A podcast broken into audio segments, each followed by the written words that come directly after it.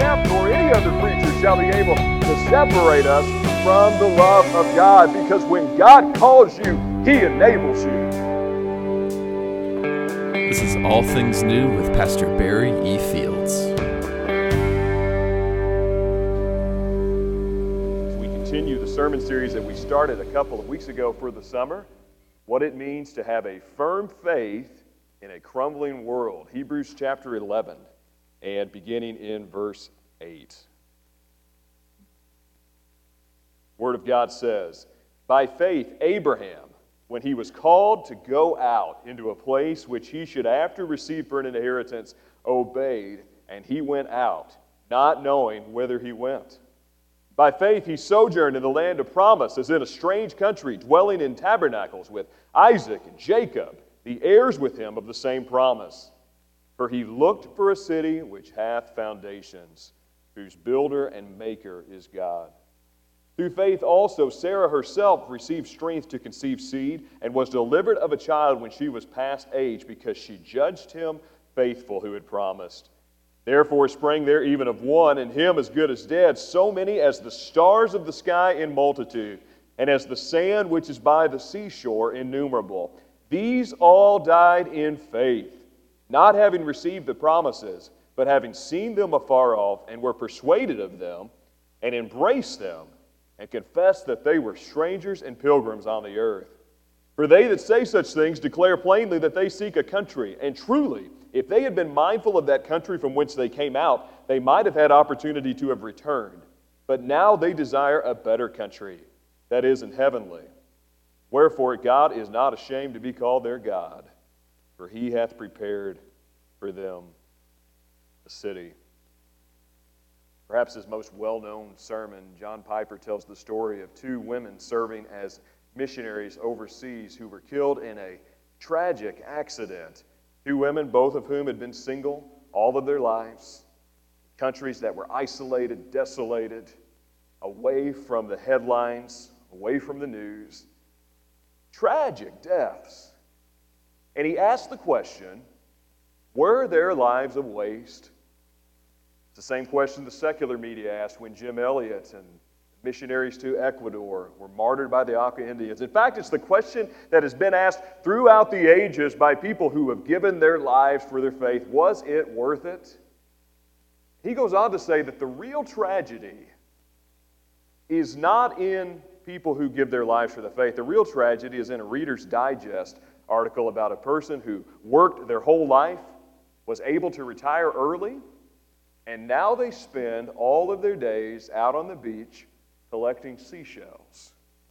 And Piper imagines what the judgment day is going to be like when people are standing before the Lord and he says to them, Lord, look at these seashells I have collected for you. Aren't they glorious? Lord, look at these automobiles. Look at this stamp collection. Look at my houses. Look at the stuff that I've got. Isn't it great? See, the great tragedy in life is not that you die. The great tragedy in life is that you never really live. And the Bible says that most people will spend their lives just like an actor on a stage. The curtain will fall, and they will drop off that stage, never having accomplished that for which they were born. Not so for people of God. Not so for men and women of faith who believed that what they were dying for was worth dying for. And if you are ever going to live for Christ, you are going to have to get used to the idea of being and living uncomfortably. Because if you're in your comfort zone today, it's not God who put you there. He comforts you, but He doesn't make you comfortable. And one day he comes to a man who is known as Abram, later known as Abraham, living outside of Ur of the Chaldees. And he says, Abraham, man who is about to retire, man who is apparently very wealthy by any standards, man who is getting ready to live out the golden years, the sunset years. He says, Abraham, you got to get up and you got to go. Where am I going? Can't tell you that. When will I get there? Don't know that either. And God commands Abraham to step out in faith. But I want you to notice what the scripture says that has application for us today because the Bible doesn't just say that he went, it says when he was called to go. See, when God puts a calling on your life, he puts a fire in your soul, he puts a throbbing in your bones. And when you don't do what God has called you to do, you are the most miserable person on the face of the earth. You see, lack of obedience always stems from lack of faith. If you don't believe what God says, you won't do what He commands. And the scripture commends Abraham not simply for his obedience, but because he believed God. He took God at His word, and it was counted unto him for righteousness. He took God at His word. He believed God even when every possible circumstance told him not to. He left his home as a senior citizen, journeyed to a barren desert, and then lived as an upper class camper, dwelling in tents for the rest of his life. He was called to go to a foreign land, to believe a foreign promise, to have a child at a foreign age, to die a foreign death, and to do it all by a foreign faith. But God called him.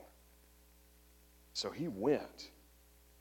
His family didn't even see the completion of the promise. In fact, it goes on to say that having acknowledged that they were strangers and exiles or pilgrims on the earth, but when he was called, he obeyed. You say, that's Abraham. Oh, no. If you're a child of God, that's you. The calling of God on your life. You say only pastors, those in vocational or ministry, are called.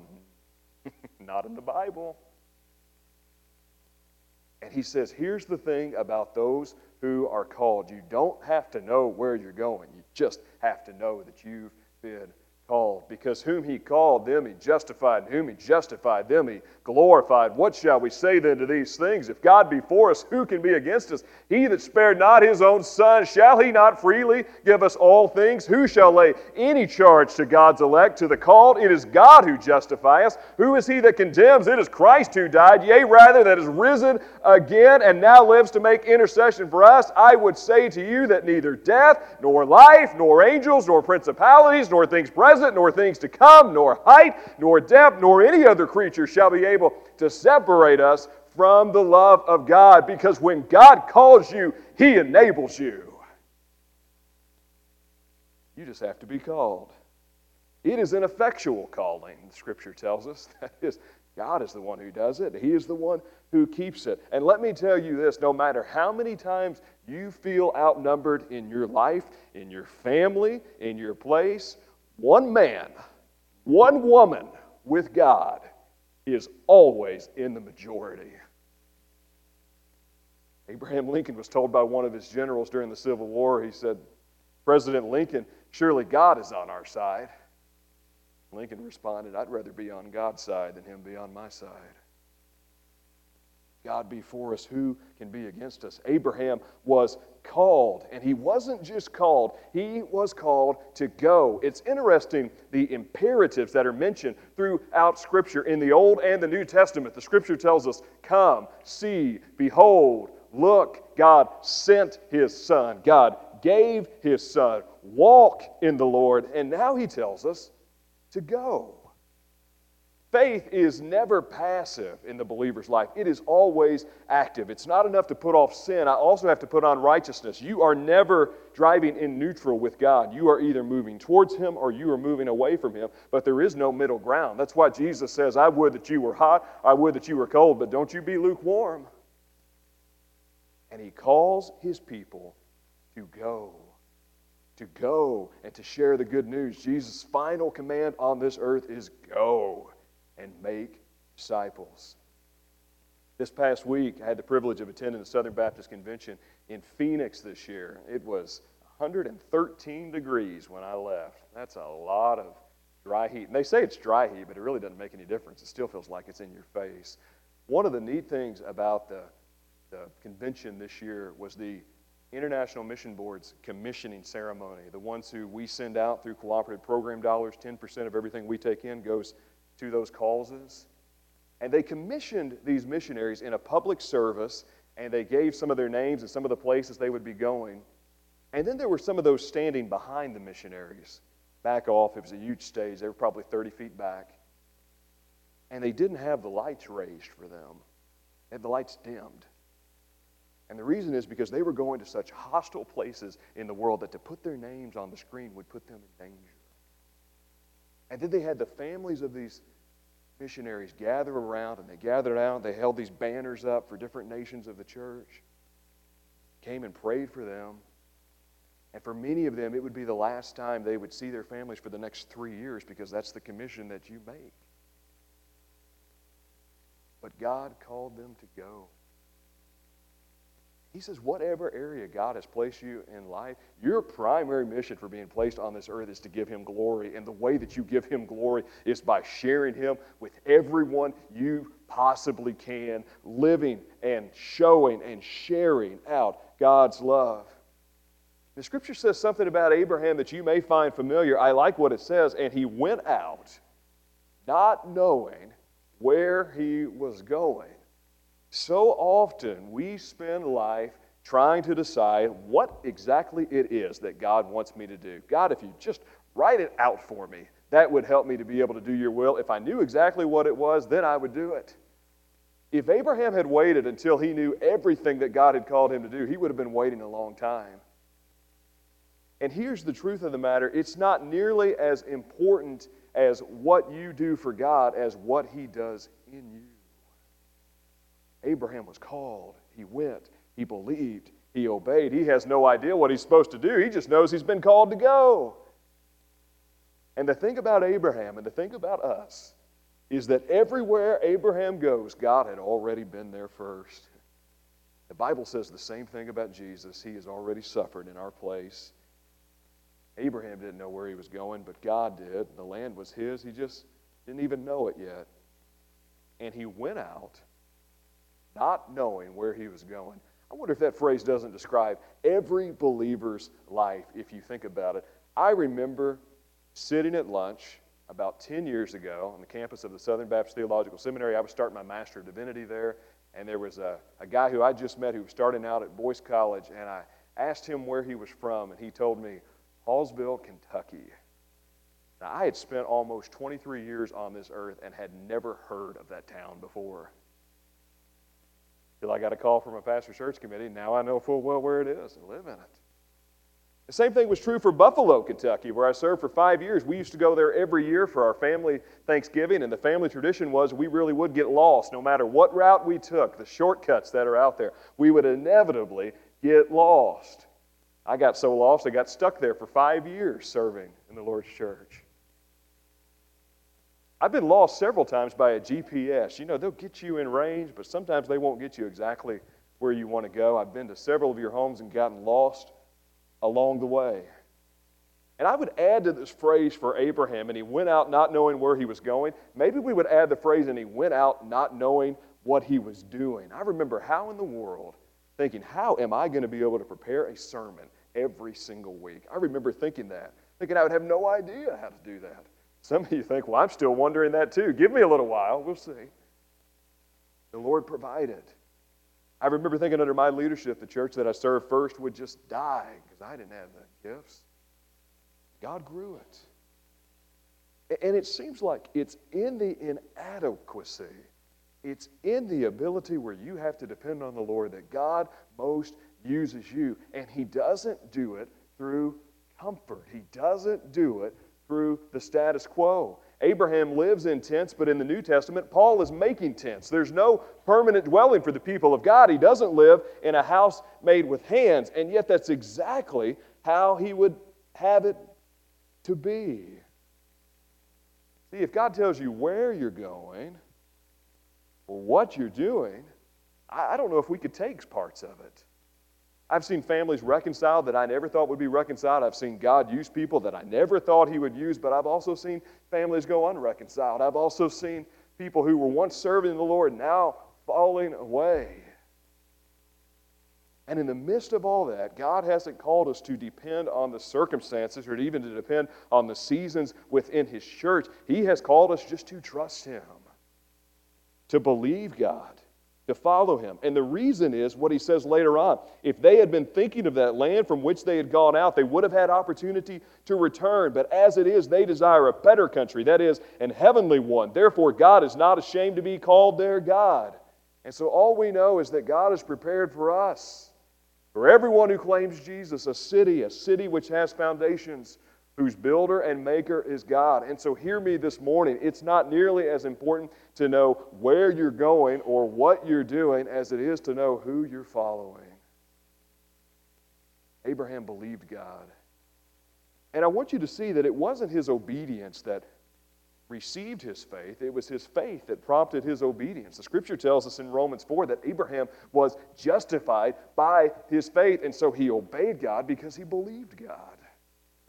And the scripture will say there is a level of obedience that once you have seen God work, that this is the confidence that you have in Him, that if you ask anything according to His will, He will give it to you. That the more that you trust God and the more that you obey God, the more of His joy, the more of life He gives to you as a result. And then the scripture tells us why Abraham was able to do what he did. Because he looked for a city which hath foundations, whose builder and maker was God. The reason that Abraham was able to persevere was because he had a vision of the kingdom of God in his heart. I was reading this past week Augustine, City of God, one of the early church fathers, and he writes about the absolute turmoil that took place when the city of Rome had been sacked you may not know this, but Rome had been in power for 1,100 years. It was a thousand year reign, the greatest city the world had ever seen up until that point. And Augustine hears this from afar. He hears the cries of people who have received this news. And he says, I looked out at this once great city which enthralled the world. You can imagine New York City or Washington, D.C., or some famous city in the world just being there and being taken. But as he began to consider the fall of the Roman Empire, he also began to point people to another kingdom, a city which hath foundations, whose builder and maker is God. Many of us wonder what America's place will be in the world in the next few years, and we can't predict that. Many of us wonder what the world will even look like in a few years. As connected as we are, as much as it's made things better, it's also made things that much more dangerous. It's made things that much more difficult. And yet, in the world in which we live, we had best be reminded that there is another kingdom for which we strive. A city which has foundations, whose builder and maker is God. And the scripture tells us that that kingdom doesn't seem like much. It is as a, as a mustard seed, it is an, an invisible kingdom. We don't look for the things which are seen, but for the things which are not seen. But once that kingdom has grown, there is nothing you can do to stop it. There is an everlasting kingdom which will have no end. It lets us know. So, in the meantime, we walk, we believe, we go. Pilgrim's Progress details so much of this journey. Pilgrim travels from the place in which he was to the slough of despair. He goes through Doubting Castle. He fights the giants who were there, and the trials of the wicked come at him. And at one point along the way, as he's beginning to consider his journey, he receives this word from the interpreter. And the interpreter says to him that many in this world desire to have everything now. And so he reminds him of the scripture the first shall be last, the last shall be first the rich man receives comfort in this life, but now he's tormented in the next life. And Lazarus, who sat outside of his gates, is tormented in this life, but is comforted in the next life. And Pilgrim responds, Then I perceive tis not best to covet things that are now, but to wait for things to come. That is the desire for the believer, not to covet the things that are now, but to covet earnestly the greater things. I like what Wendell Berry says there is a day when the road neither comes nor goes, and the way is not a way, but a place. He looked for a city which had foundations, whose builder and maker is God. Abraham believed God.